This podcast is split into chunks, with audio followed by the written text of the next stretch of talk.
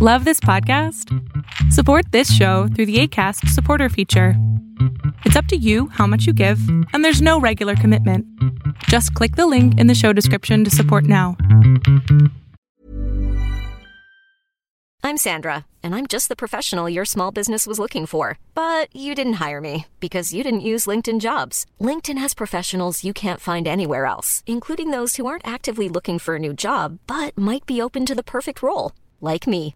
In a given month, over 70% of LinkedIn users don't visit other leading job sites. So if you're not looking on LinkedIn, you'll miss out on great candidates like Sandra. Start hiring professionals like a professional. Post your free job on linkedin.com/people today. Ready to pop the question? The jewelers at BlueNile.com have got sparkle down to a science with beautiful lab-grown diamonds worthy of your most brilliant moments. Their lab-grown diamonds are independently graded and guaranteed identical to natural diamonds, and they're ready to ship to your door. Go to BlueNile.com and use promo code LISTEN to get $50 off your purchase of $500 or more. That's code LISTEN at BlueNile.com for $50 off. BlueNile.com code LISTEN.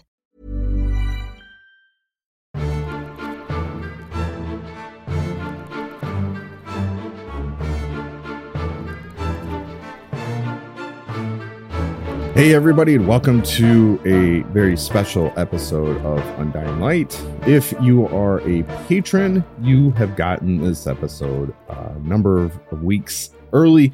Uh, if you're a regular listener, I am recording this in the beginning of March, and uh, we'll probably release it uh, at some point when we're kind of wrapping up the Augsburg Confession and Book of Concord. So we've got some work left to do in that series. Uh, and matter of fact, after I finish this episode, depending on how many times uh, or how many parts I make it into, if I'm going to do a two or three or four parter, I don't know yet. Uh, I want to keep it to about 30 minutes, um, but we've got a lot of information to cover. We have a lot of ground to cover with this episode. So it could be in two or three parts. I'm just throwing that out there. Uh, and, and as I do so, um, they'll be released to the patrons first. And then, uh, you know, like I said, once we wrap up the articles and the confession and commentaries and all that, then I will release these to the general public. So if you're listening to it, then it's already been released to the general public. Uh, if you're not a patron, but this gives you hopefully, I pray, some incentive to come and join us for a dollar a month. You can join uh, the patrons, and you get full access to everything I have. All early podcast release, my sermon notes, my schoolwork, my thoughts, and all the stuff that I do behind the scenes. Uh, it is all given to you ahead of time. So, uh, I've been promising this uh, this episode for uh, a considerable amount of time. Uh, I've talked about it, you know, I, I think even into last year, um, trying to kind of deviate uh, a, period of time and set up a show uh, that's focused around teaching the Lutheran faith, but most importantly, uh, walking alongside uh, those who do not understand the Lutheran faith and helping them to understand it via making this doctrine a little bit easier. Um, but also, most importantly, I think people are really wanting to hear about the sacraments. And so I um, wanted to take the time and make you know special episodes that are focused solely around the uh, the the the sacraments. I did not want to keep them included in the uh, Augsburg articles episode just because I don't feel like it gives us enough. Uh, it's not enough time to cover the extensiveness of these things. So we dig into uh, this plethora, this swimming pool, um, ocean deep uh, of material, and we can we're going to probably go uh, down some different side roads and some tangents and some uh, you know various thoughts and things like that, but. Uh, I want to try to keep us very clear and concise. Um, today's episode is going to be focused mostly around um, some scripture and the difference between a sacrament and an ordinance, because that is also um, a view of the sacraments that we need to understand is uh, is baptism and the Lord's Supper an ordinance or does the sacrament? And we'll dig into that. That's going to kind of head up the episode because I feel like that gives us the foundation to which we can build upon. And uh, and then we'll we'll continue on. And like I said, more than likely, if this is a 30 minute episode, and that's how I keep them, you know, for listening uh, purposes, uh, I'll probably do this in multiple parts. Um, and and I think that's just appropriate. So that way, I'm not dumping an hour and a half episode on your on you, and then you you don't have the ability to listen to it all in one shot, and so you have to come back over and over and over to it. So I think 30 minutes is a great little uh, moment of time that one can set aside and listen to these episodes, and hopefully um, they can come back to them over and over again. So um, with that, uh, let's dig into the material because we have a lot to go and I can just keep rambling and I am a rambler. So, uh, we are going to look at just the very basic definition of a sacrament and one uh, and the ordinance. So, um, let's first summarize uh, the sacrament. Uh, it's a view uh, that is essentially a rite, you know, a, a ritual uh, through which God's grace is conveyed to an individual. Uh, so this particular view is a means by which God comes to us through an element. So with baptism, it's through the water, through uh, the Lord's Supper, it's through the bread and the wine. In this, you have to pair God's word with the element. When we look through the uh, scripture, the Old Testament and the New Testament, and we see God using elements to convey a covenant, uh, and that plays into the sacrament as well, uh, because when he gives a covenantal promise, that's uh, it, the sacrament is a refreshing of that promise to us, and so when we see the covenantal promise, uh, especially with Abraham, God commands him to take these animals, cut them in half, and place them in uh, a row uh, across from each other, and then he puts Abraham to a deep sleep, and then walks down this uh, path, symbolizing that if he, God, the one is the one that breaks this covenant, then he too shall uh, experience the fate of which these animals did. Which we know God can't break a covenant; it is man that breaks the covenants over and over again. So, uh, but this is to show the the weight of God's promise here. Uh, when we move into the New Testament and we see Jesus teaching and healing, he's actively using elements. Uh, I think the most famous one is when he spits into the mud and then makes the blind man see. So you, obviously, as a Lutheran, we're not going to sit here and say, well, if I spit into this mud and, and give you God's word, then that's going to heal you automatically. Uh, we're not Jesus, and neither are you. And therefore, this isn't going to work because we're not the Son of God. We have no command over the ability to heal somebody like that. So, uh, but what Jesus is really demonstrating is that when he places his word, he, Christ, places his word into anything, it will do what it's supposed to do. It will complete its task. It will heal the person. It will bring salvation. So that is uh, kind of the easiest way to summarize uh, the view of a sacrament. It's you know we call it a ritual. I don't really care for that word too much um, because I feel like it's now a means of which you have to like you have to perform a certain thing every time and you have to do it a certain way in you know for rituals to really work but uh really what it is like when i do a baptism i have a liturgy in front of me and i read through the liturgy and then i turn to the person i'm baptizing and i you know will either dunk them or pour water on their head whatever they they are infant or adult and you know, baptize them in the name of the Father, Son, and Holy Spirit. That ritual or that liturgy, and I think liturgy is a better word to use for this, uh, is the one that con- confines the sacrament. It contains it, and and so we perform this liturgical process and walk through these elements every time we do a baptism and every time we do the Lord's Supper. So, for instance, tomorrow's Ash Wednesday for uh, some denominations, not all celebrate it, but some denominations celebrate it as Lent uh, is kicking off.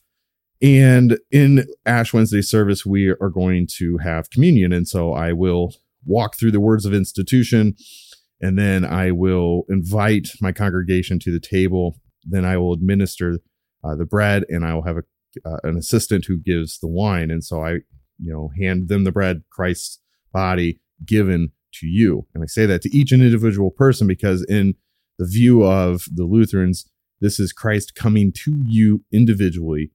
And so that means when I hand you the bread or you pick the bread off the tray, I am telling you this is Christ's body given for you. And we'll get into all that uh, in probably a later episode, just because the Lord's Supper is a bit deep, and we're going to look at uh, Luther's view on it. And and both really baptism and the lord's supper are quite extensively deep because there's a lot of um miscommunication around these things. There's a lot of you know uh, feelings and emotions i think that are applied to this. And so we need to be very diligent in, in understanding the text and hopefully offering some clarity to people so uh, with the view of sacrament, uh, Roman Catholicism, Eastern Orthodox, and a few Protestant denominations will utilize this term. Uh, just because the Roman Catholics and the Eastern Orthodox use it uh, doesn't mean it's a bad word. And I think sometimes in the Protestant circles um, and the Reformed communities, anything Roman Catholic should be discarded. And uh, they they are quick to uh, to throw something out without actually looking at it and understanding its purpose. Uh, and this can be kind of traced back to uh, Calvin and Zwingli and uh, and those in that time period that really sought to re- redo everything. Their view uh, of the Reformation was to reestablish the church. And so by doing that, they would reject everything Roman Catholicism did.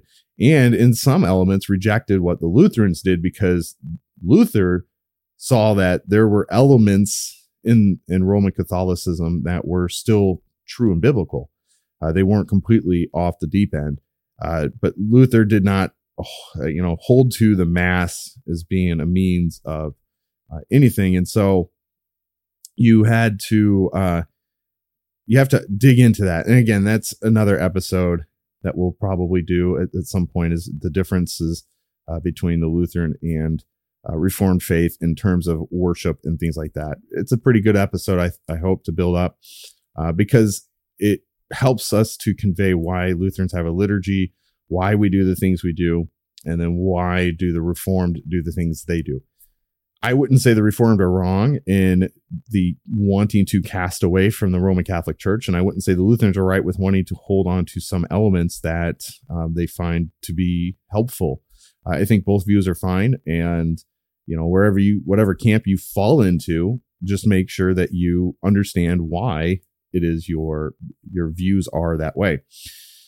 So, for the word sacrament, this is the Roman Catholicism, the Eastern Orthodox, and some mainstream Protestant denominations. Uh, I know most in the Reformed circles will recognize the word sacrament, but they don't actively apply it in the means. So, uh, they will move towards more of an evangelical standing point here, and they'll use the word ordinance. Um, this may be found more in, you know, the big non-denominational churches, things like that. Uh, these are uh, can be defined as a God ordained ceremony, and it's a, a difference between the ordinance and the sacrament. And this is one of the biggest things that I think I can help, t- hopefully, to clarify is the sacrament is a means by which we recognize God coming to us. The ordinance is a means by which we go to God or we um, offer up a worship to God very much similar to the Old Testament uh, offering up of incense or a burnt offering or anything like that. This is God, or, or this is us, man, going to God to offer up uh, our, you know, worship to Him. Uh, so let's get back to the sacrament. Uh, it's often thought of as being a means of God's grace. As a worshiper performs this certain religious rite, he or she receives divine blessing either for salvation or sanctification.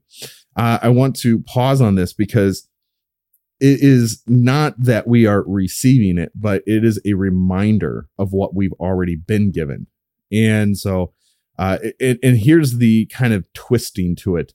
Um, if you are a, if you're an adult and you come and get baptized, you are receiving to you in that moment the clarity of your salvation and sanctification.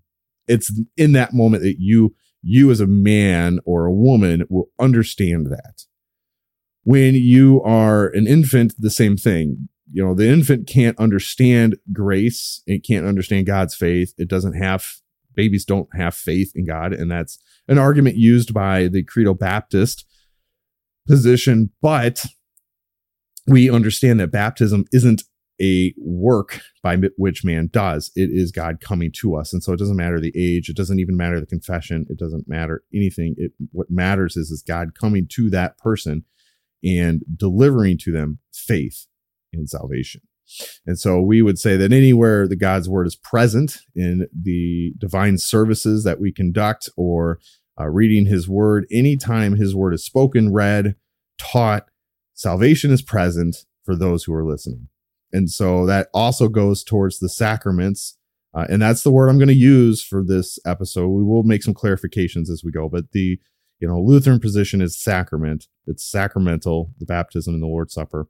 Uh, in some cases, and as I mentioned in previous episodes, we've uh, we would also look at um, the brief order of confession as being a uh, kind of a light sacrament, if you would, but it's not one that is you know I don't say required, but it is not one that is stressed as often as baptism. So, um, again, tangents and rabbit holes that I can go on and on and on for. So let's backtrack here. The ordinance is usually not considered a conduit of grace, but simply a practice commanded to be performed by the Lord. In other words, the sacrament at some level involves a supernatural work of God. The ordinance is simply an act of man in obedience to God. So that is the biggest difference. And whatever your hermeneutic takes you to, whatever your understanding of scriptures, if you look at the scripture and you see that Jesus Christ says, Go into the world, make disciples by baptizing them and teaching them all that I have taught you in the name of the Father, Son, and the Holy Spirit. And you see that as simply, okay, we must obey this command, and now I have to go do this. Uh, then you would fall into the means of, uh, you know, recognizing these as being ordinances, commands by God.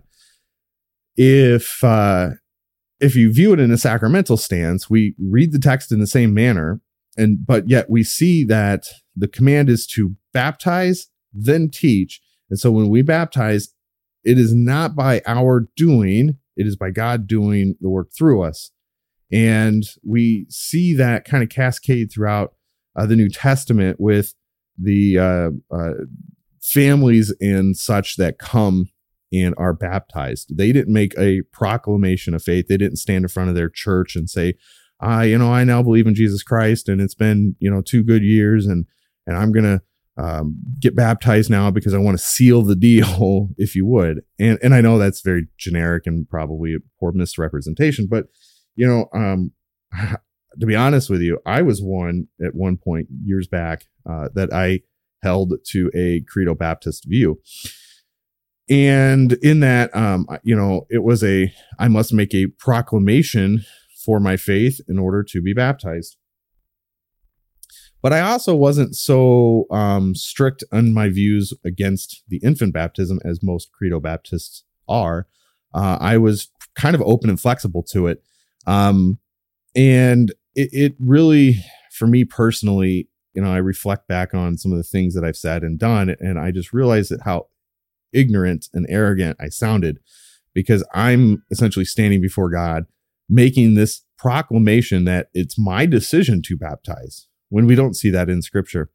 Um, the command is to ba- to be baptized and then the act is done. And I would also, before we dig into some deeper pieces to this puzzle, um, I think it pays us well to understand uh, the first century church. Uh, and I had this conversation with my father in law the other night, actually, after our Bible study. We were talking about baptism and the early church. And, I, you know, I kind of explained it this way to him that with the, uh, with baptism in the first century church, we have no previous generations of believers. And so these are the first people being proclaimed to. And so when Paul goes into a town or Peter's preaching the gospel or whoever it is, and they're sharing Christ. And then the then the people in the crowd ask, "What do we do next?" Peter will tell them in Acts chapter two, uh, 38, to be baptized uh, And this is where we start to see that element coming.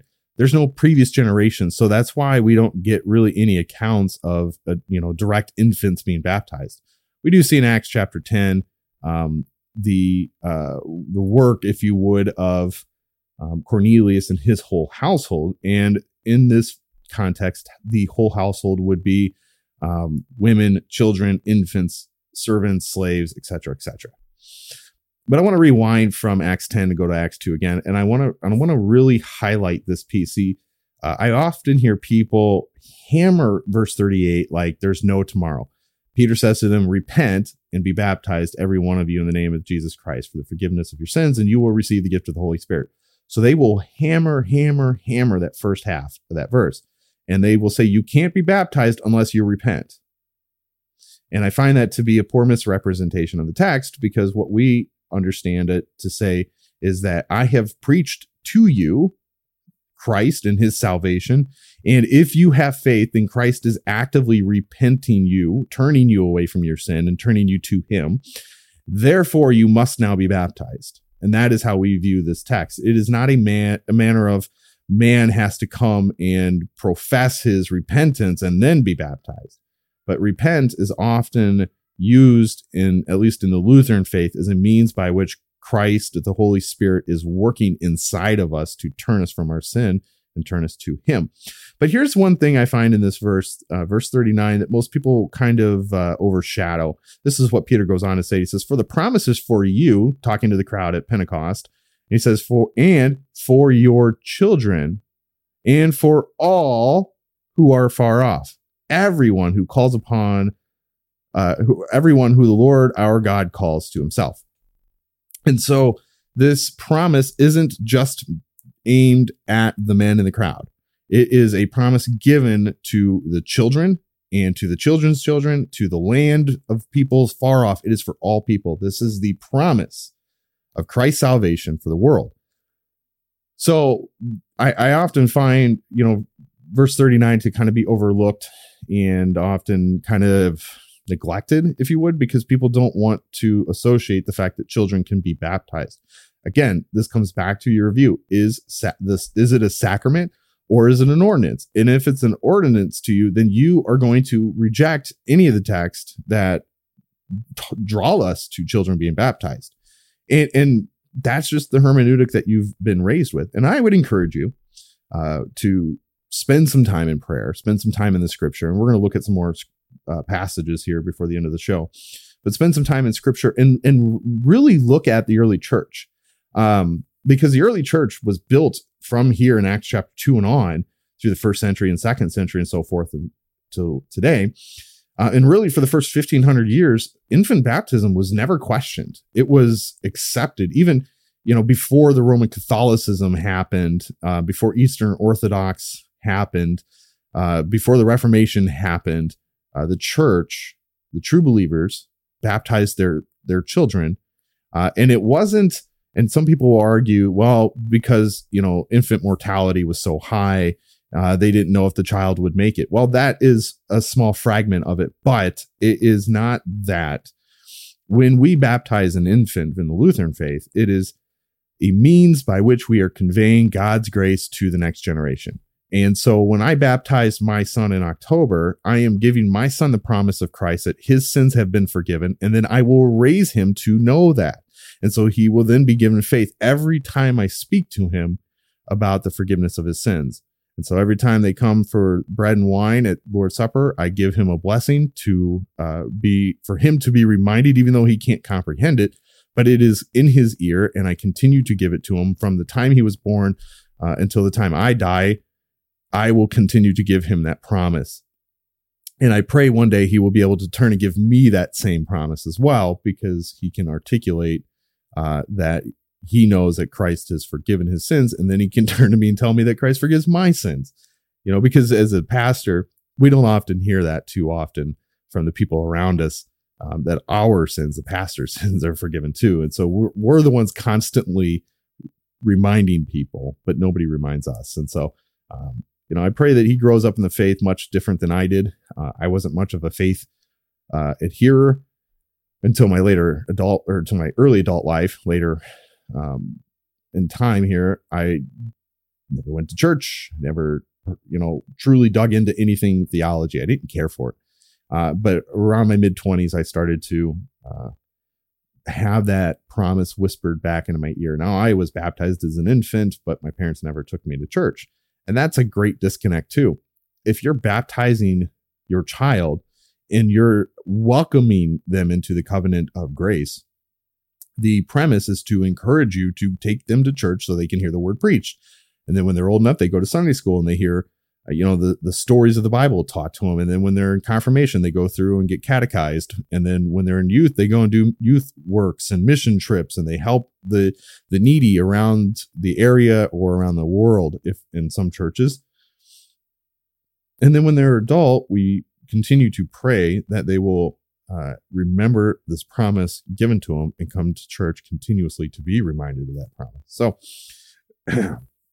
as we continue on uh, I want to get back to the understanding of the sacraments and the ordinances. Um, one thing that I mentioned, Lutherans have two main uh, sacraments. Uh, that's baptism and the Lord's Supper. Um, the Roman Catholics held to seven. They said baptism, conf- uh, confirmation, Holy Communion, confession, marriage, holy orders, and the anointing of the sick. This was their uh, means by which grace was given to people. And so you, if you would attain all of these things, then you could be eligible for sainthood. Um, but not everybody uh, was married. Not everybody, you know, anointed the sick, et cetera, et cetera. But this is kind of a long.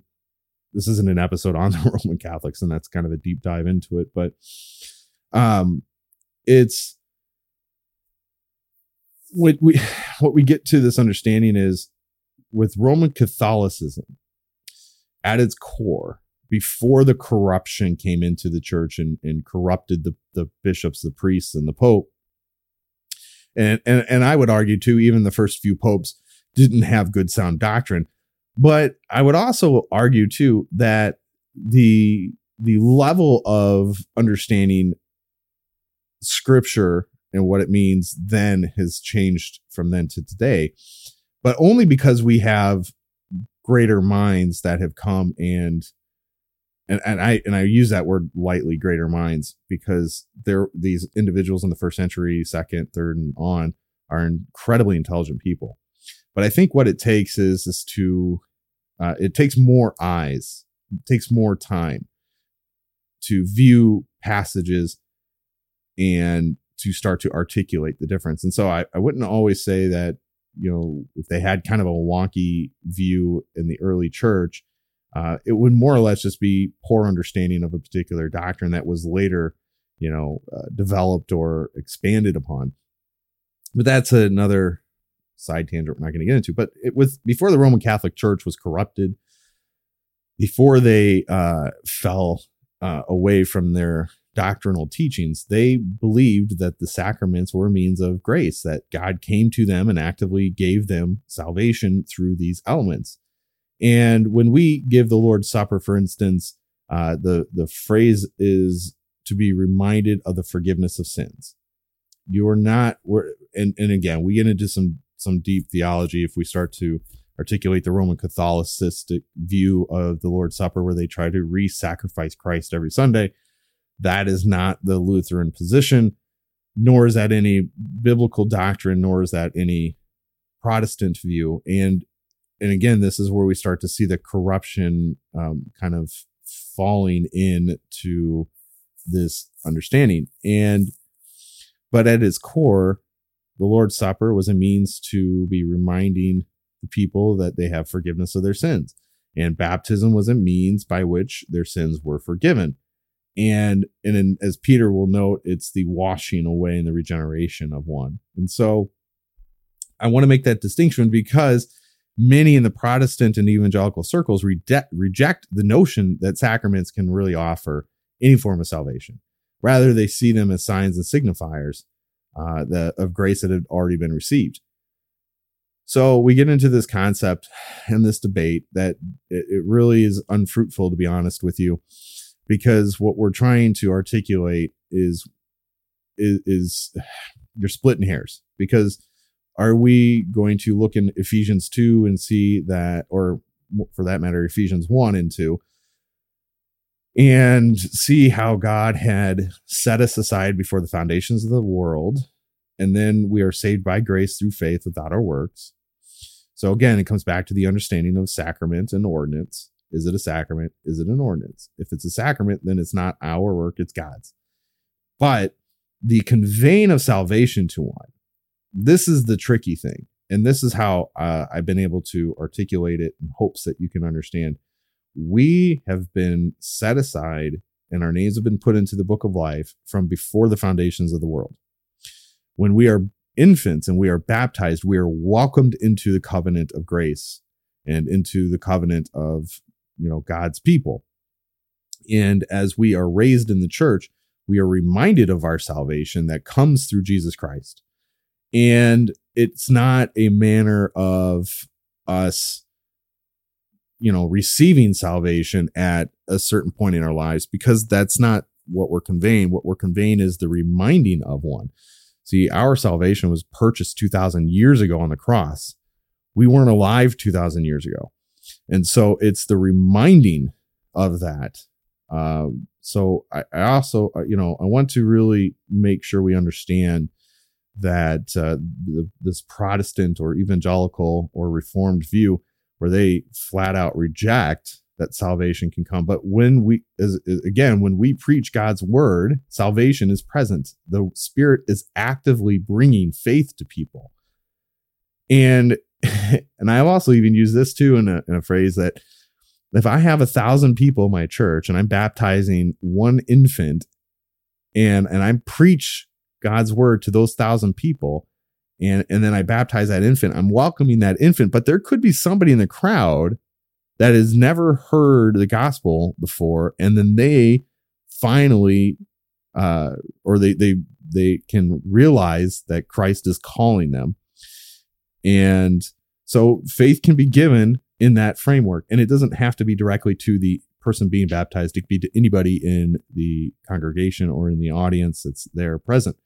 So I've used that argument too but what I try to really articulate is more so when I preach the word of, of God to a person, it doesn't matter whether there's a hundred people or two people or one person. When I share God's word, there is faith, there's salvation, because that's what Paul says in Romans chapter 10. Faith comes by hearing the word, and, uh, we hear it preached. And so if I'm preaching the word, if I'm sharing God's word, then faith is being actively given, which means salvation is actively present when you pair that with these with the element now you have a sacrament and now you're conveying god's grace to that individual specifically telling that individual god forgives you of your sin.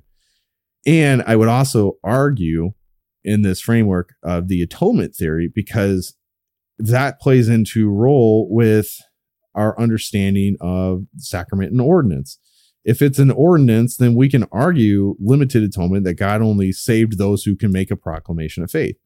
If we argue, and, and it's not a universal view, but if we argue that God, Christ on the cross, died for the forgiveness of all the sins of all the people in all of the world, and those who will believe in him will have salvation. If we articulate that, then we can actively convey the means of grace to that person because their sins have been forgiven already and we are administering to them faith.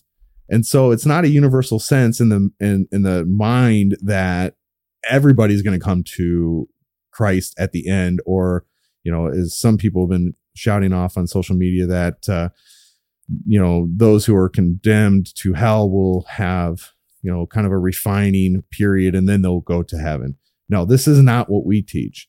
Uh, the Lutherans teach that Christ's Christ's death was good enough to cover all the sins of the world through all of time, but we recognize that people will reject him, and therefore it's there's not wasted blood as some of the uh, reformed people might try to argue. Christ did exactly what he had was out to accomplish. And that is how we can view baptism as being a sacrament and the conveying of one uh, of faith to one. So let's dig into some of the text. Um, you know we're, we're over 30 minutes um, so i'm going to dig it we're going to we're going to start to look at a little bit of text and then we'll pause for this part of the episode and then we'll go into some more text and some more background to it so i hope i'm starting to, to wet your taste buds here a little bit with this view um, but i want to look at uh, some there's a, a, handful of verses that i believe um, that are, are very heavy in their argument of baptism and and more so uh, infant baptism and the fact that baptism does what it's you know said what scripture says it does. And so we see acts chapter 2 we read that earlier romans 6 3 through 5 this is what paul writes. Do you not know that all of us have been uh, all of us who have been baptized into christ jesus were baptized into his death we were buried therefore with him by baptism into death in order that just as christ was raised from the dead by the glory of the father we too might walk in newness of faith he says this in Colossians 2 11 and 12. In him also you were circumcised with a circumcision made by uh, made without hands by putting off the body of the flesh by the circumcision uh, of Christ having been buried with him in baptism in which you were raised with him through faith in the powerful working of God who raised him from the dead Acts chapter 22 verse 16 rise and be baptized and wash away your sins calling on his name we're going to pause there and we're going to uh, pick this back up next time. Um, again, I want to uh, uh respect your time and I don't want to keep rambling on and on because this episode can go for probably two or three hours. So we'll have multiple parts, but I hope this was uh, wet wetting of the taste buds for you and and getting you interested to hear more uh, as we continue to expound and expand and dig into this text. We didn't even look at the Augsburg Confession and we didn't even looked at what early church fathers said we haven't looked at uh, what you know more scriptural passages said. We we just started to scratch the surface. So I really wanted to make sure though we build the foundation of sacrament and ordinance going forward from the Lutheran perspective. We will constantly refer to baptism and the Lord's Supper as a sacrament. So that's going to conclude today's episode. Ladies and gentlemen, thank you for being with me. I hope you guys have a wonderful week. God bless. We'll see you Friday for our episode then.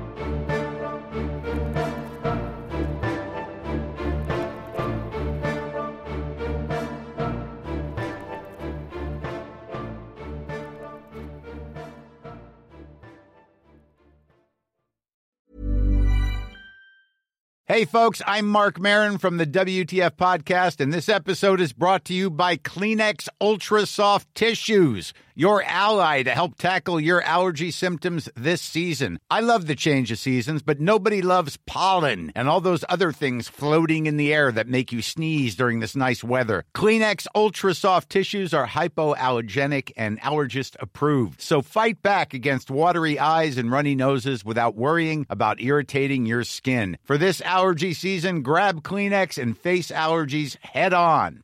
Normally, being a little extra might be a bit much, but not when it comes to healthcare. That's why United Healthcare's Health Protector Guard fixed indemnity insurance plans, underwritten by Golden Rule Insurance Company, supplement your primary plan so you manage out of pocket costs. Learn more at uh1.com.